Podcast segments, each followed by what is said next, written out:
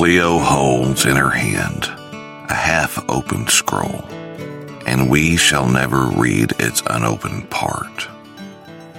I came across those words while spending quite a bit of time with my father in the last few months of his life.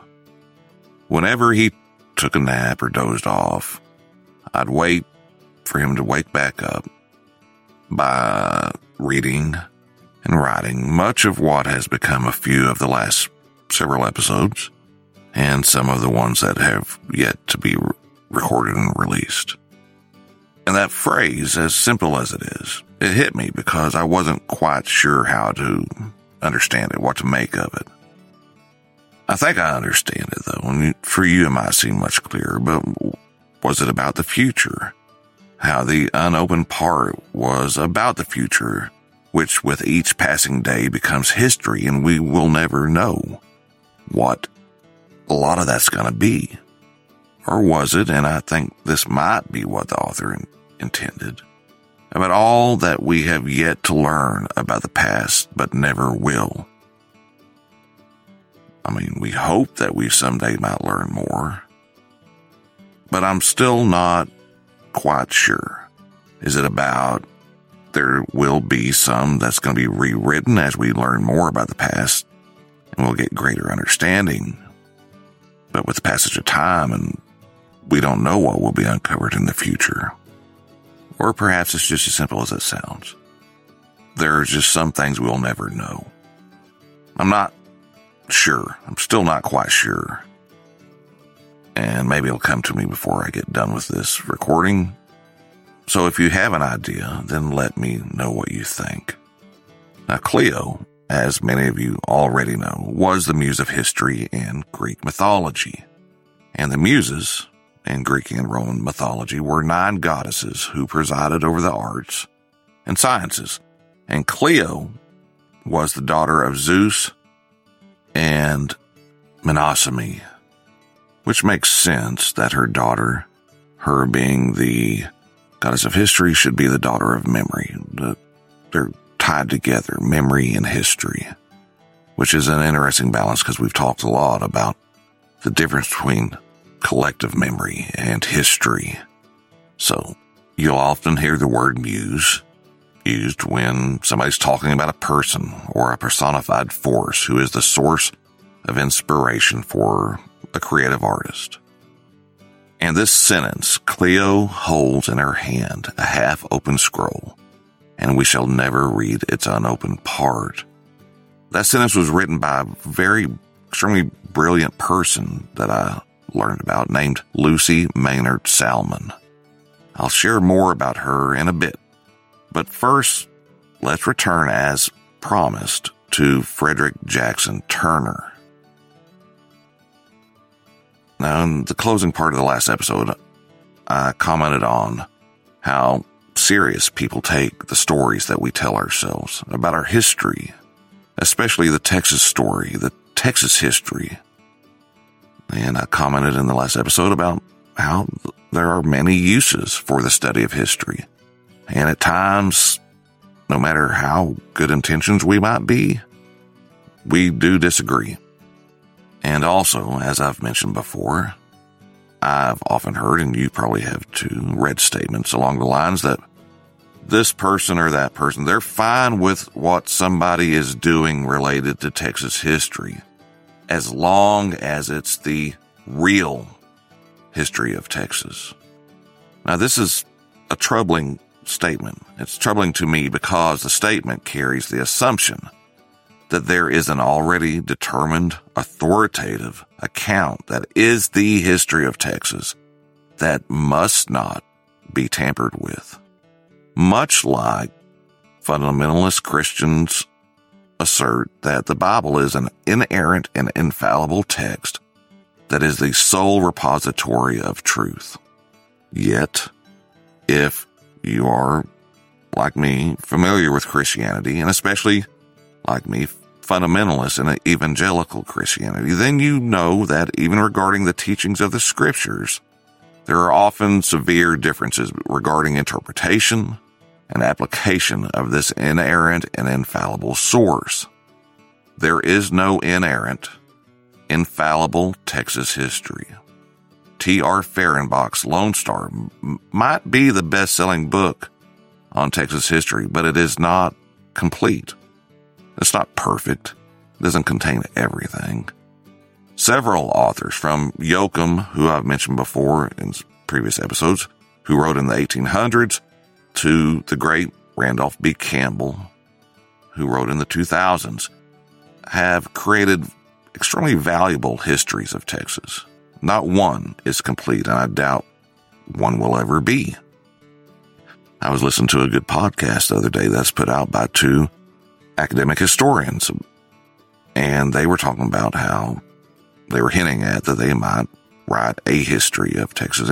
And one of the things they stressed in that episode was the fact that they could write one because there was no the history of Texas.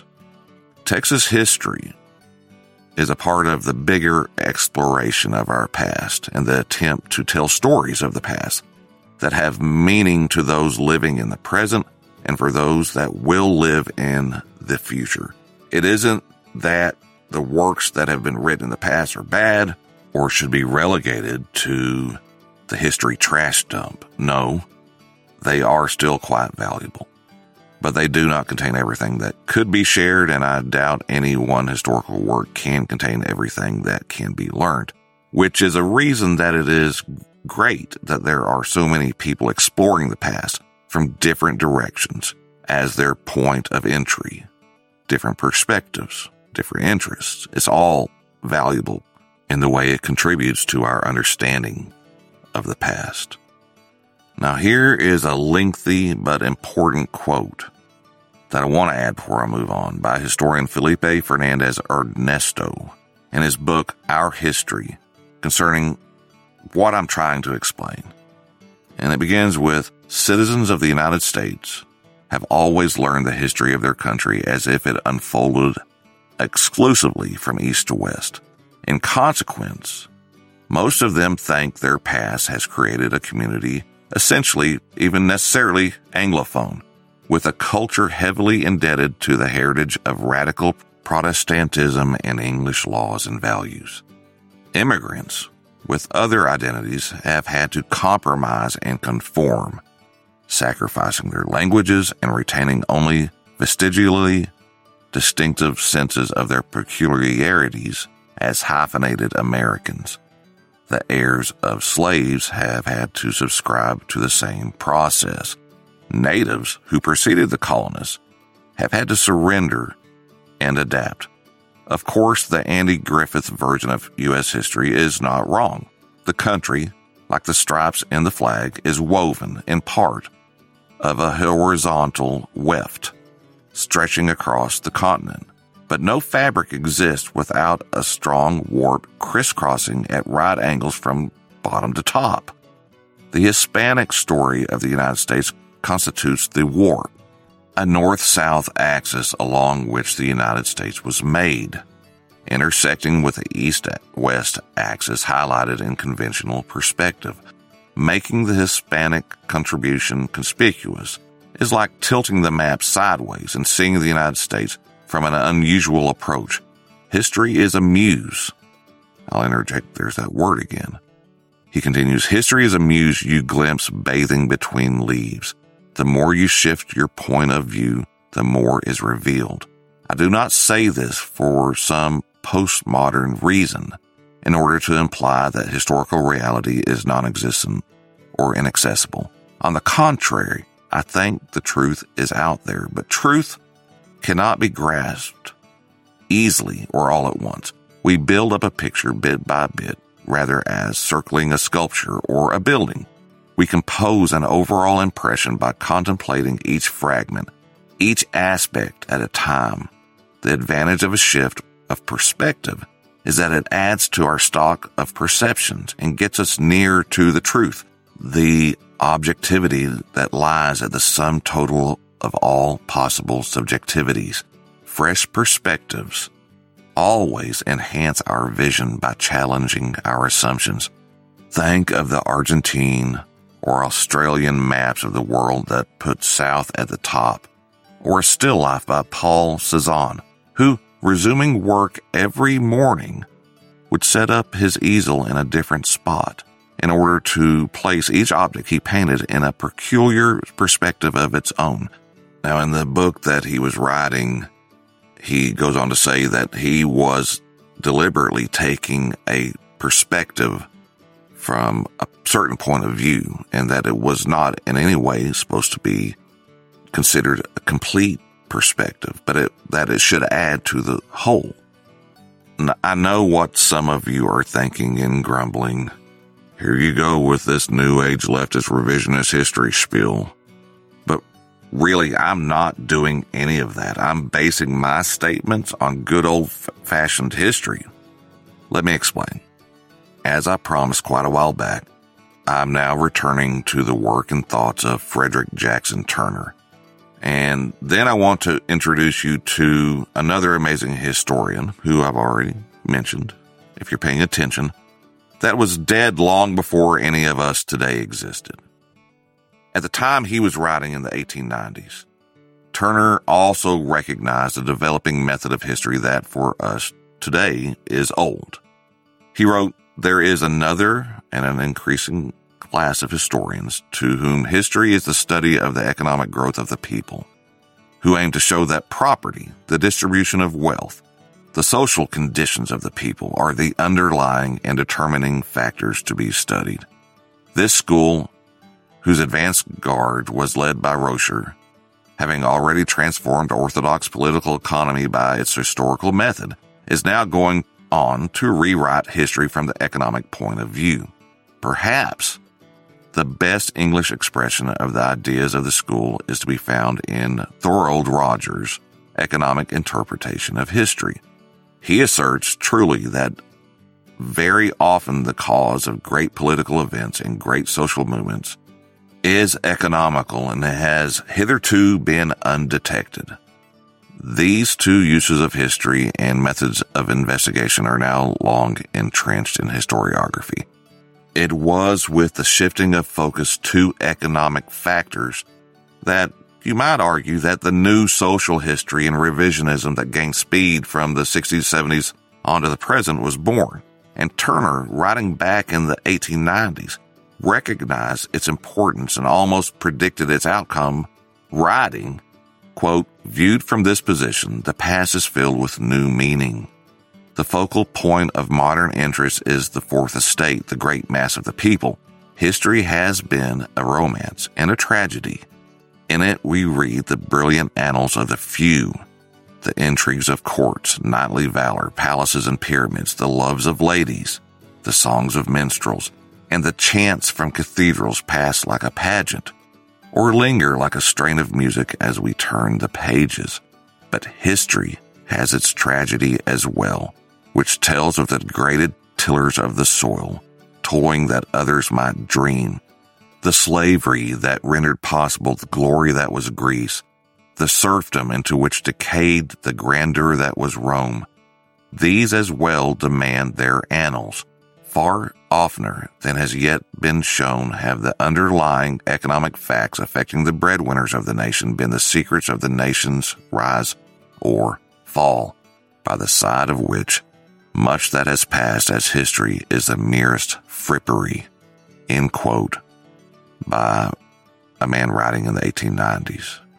Now, Turner, being a child of the 19th century, came of age in the time that the modern study of history, as a method and as a profession, was born.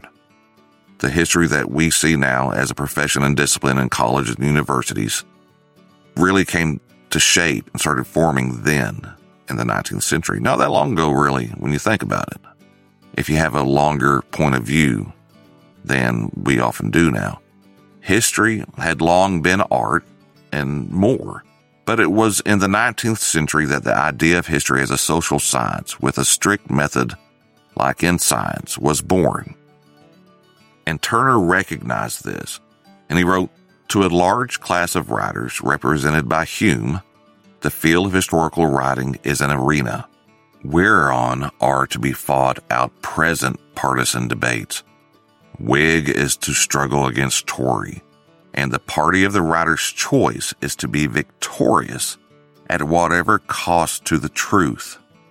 We do not lack these partisan historians in America. To Carlyle, the hero worshiper, history is a stage on which a few great men play their parts. To Max Mueller, history is the exposition of the growth of religious ideas.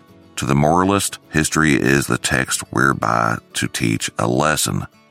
To the metaphysician, history is the fulfillment of a few primary laws. End quote. And he was writing this talking about partisan divide in the 19th century. With the next lines, Turner began to summarize the reason behind the emergence of the discipline of modern history, writing, quote, Plainly, we may make choice from among many ideals. If now we strive to reduce them to some kind of order, we find that in each age a different ideal of history has prevailed. To the savage, history is the painted scalp, with its symbolic representations of the victims of his valor. Or it is the legend of the gods and heroes of his race, attempts to explain the origins of things.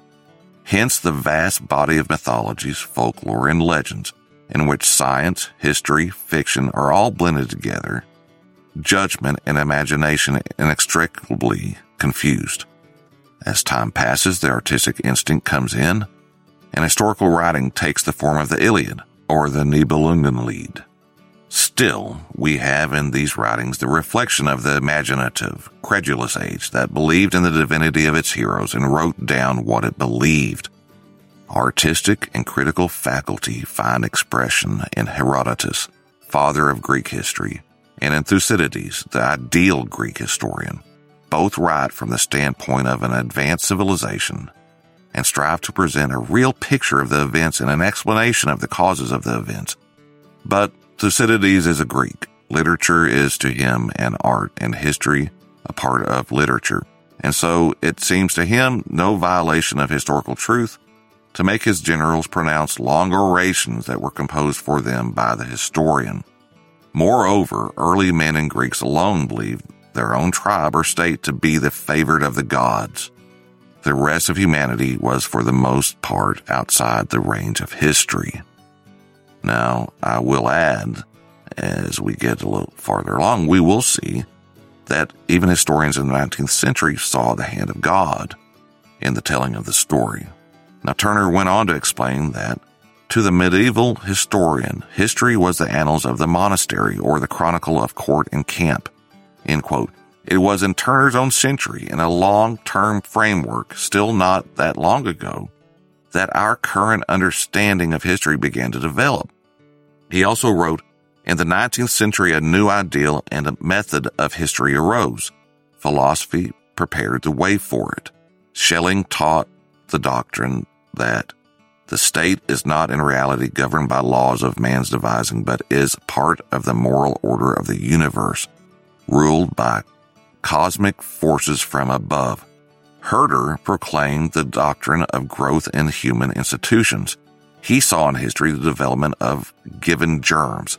Religions were to be studied by comparison and by tracing their origins from superstitions up toward rational conceptions of God. Language, too, was no sudden creation, but a growth, and was to be studied as such and so with political institutions.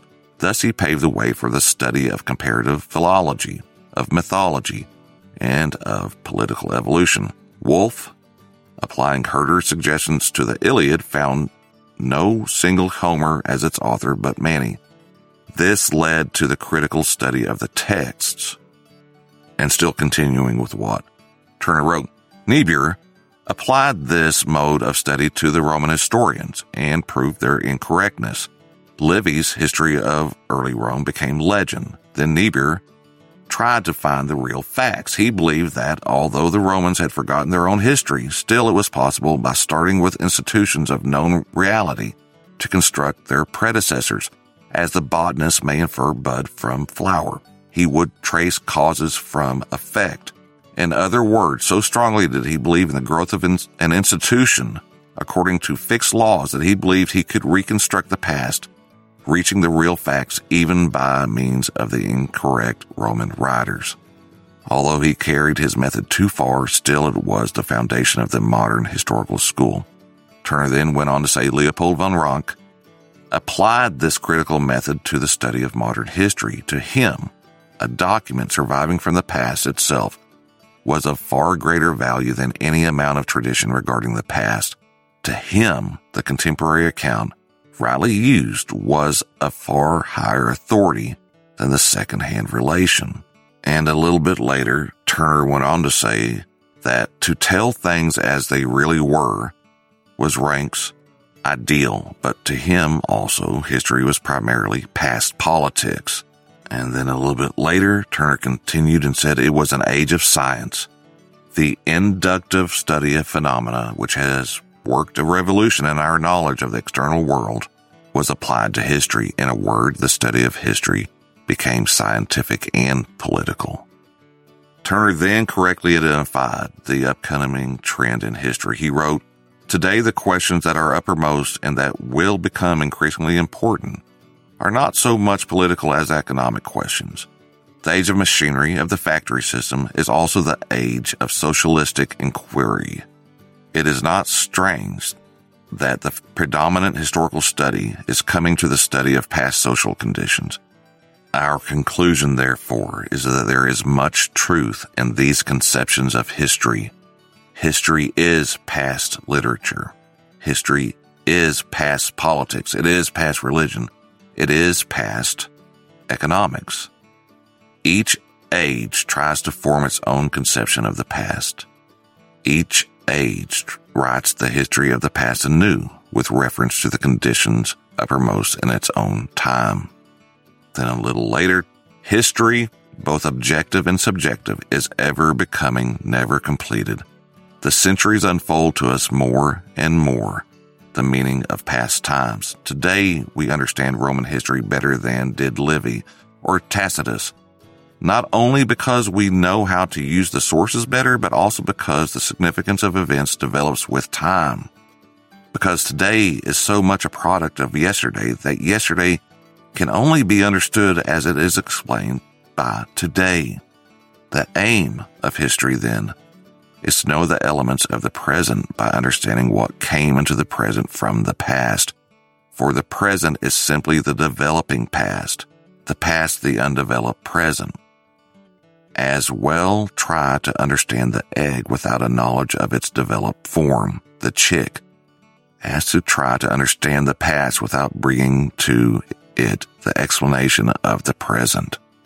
And equally well try to understand an animal without study of its embryology as to understand one's time without study of the events that went before. The antiquarian strives to bring back the past for the sake of the past. The historian strives to show the present to itself by revealing its origin from the past. The goal of the antiquarian is the dead past. The goal of the historian is the living present. Now, as I said earlier, one of the things I've seen people complain about is how history should not be rewritten. In a couple of episodes, I have looked at revisionism in history. And as I've mentioned before, usually you hear of revisionism as the trend in history to revisit and explore the past with fresh questions and methods. And there have been many that have looked at it as an attack. Even Elmer Kelton, an author I hold in high esteem. I love his writing, and I consider him, even though he was a novelist, I consider him an authority on Texas history. You can learn a lot by digging into his novels. I'm pretty sure he forgot more about Texas history from reading his books. I see that he knew more than I do over the years than I might ever learn. Even he made some critical remarks regarding politically correct revisionists now, here's the odd thing that I've noticed. After reading almost every historical fiction he wrote and listening to and reading several speeches he gave, I might have suspected that he had embraced the work of revisionist historians. Kelton's history, as presented in his fiction, is a realistic history in which most of his heroes are five foot seven and nervous and make mistakes. Many of his villains at times make sacrifices and do something heroic.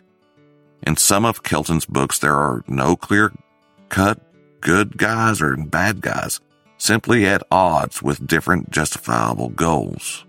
Some lawmen, including Texas Rangers, commit murder and atrocities. Some, many do not. Prejudice and abuse against minorities are not forgotten in the works of Kelton and they're not ignored, but they're presented harsh and ugly on the page. What Kelton and many present day people object to is not facing the often ugly truth about the people that came before us, but rather they resent the sense of attacking the flawed people that preceded us with an air of superiority, I guess, for lack of a better term. It is through the strength and perseverance of the persecuted and oppressed who fought for equality, along with the spreading understanding of everyone's shared humanity that we today can so easily sit in judgment of them. We will be judged a hundred years from now as well. What some decry as a rewriting of history is, as we have seen in other episodes, it's, it's not new.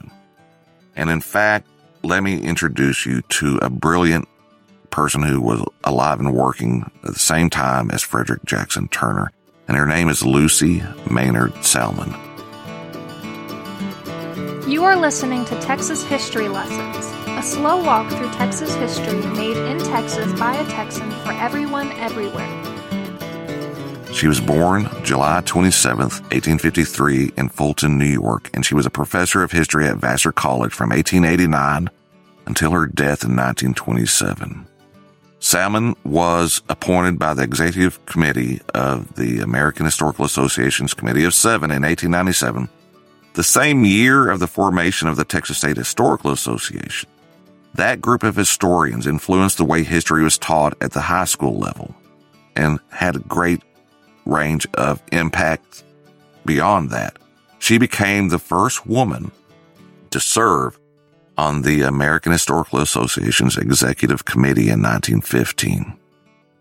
We'll be continuing on to learn more about Salmon in the next episode and see what she had to think about what was going on with the study of history and the importance of looking back at it and reviewing what's been written before and adding to it and it's a pretty remarkable essay that she wrote in 1912 called Why is History Rewritten? And as I was going through it, I noticed a lot of profound things she was recognizing back then in 1912 that are relevant today and should be shared.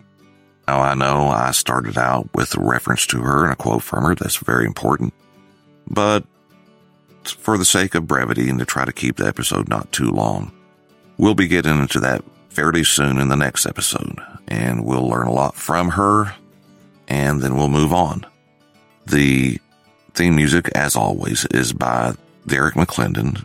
Go check out his music, and if you get lucky, if you're down here in this area of Texas and Western Louisiana, go check out his music. And um, yeah, that's going to do it for us today. So take care of yourself, take care of each other, be kind. Adios.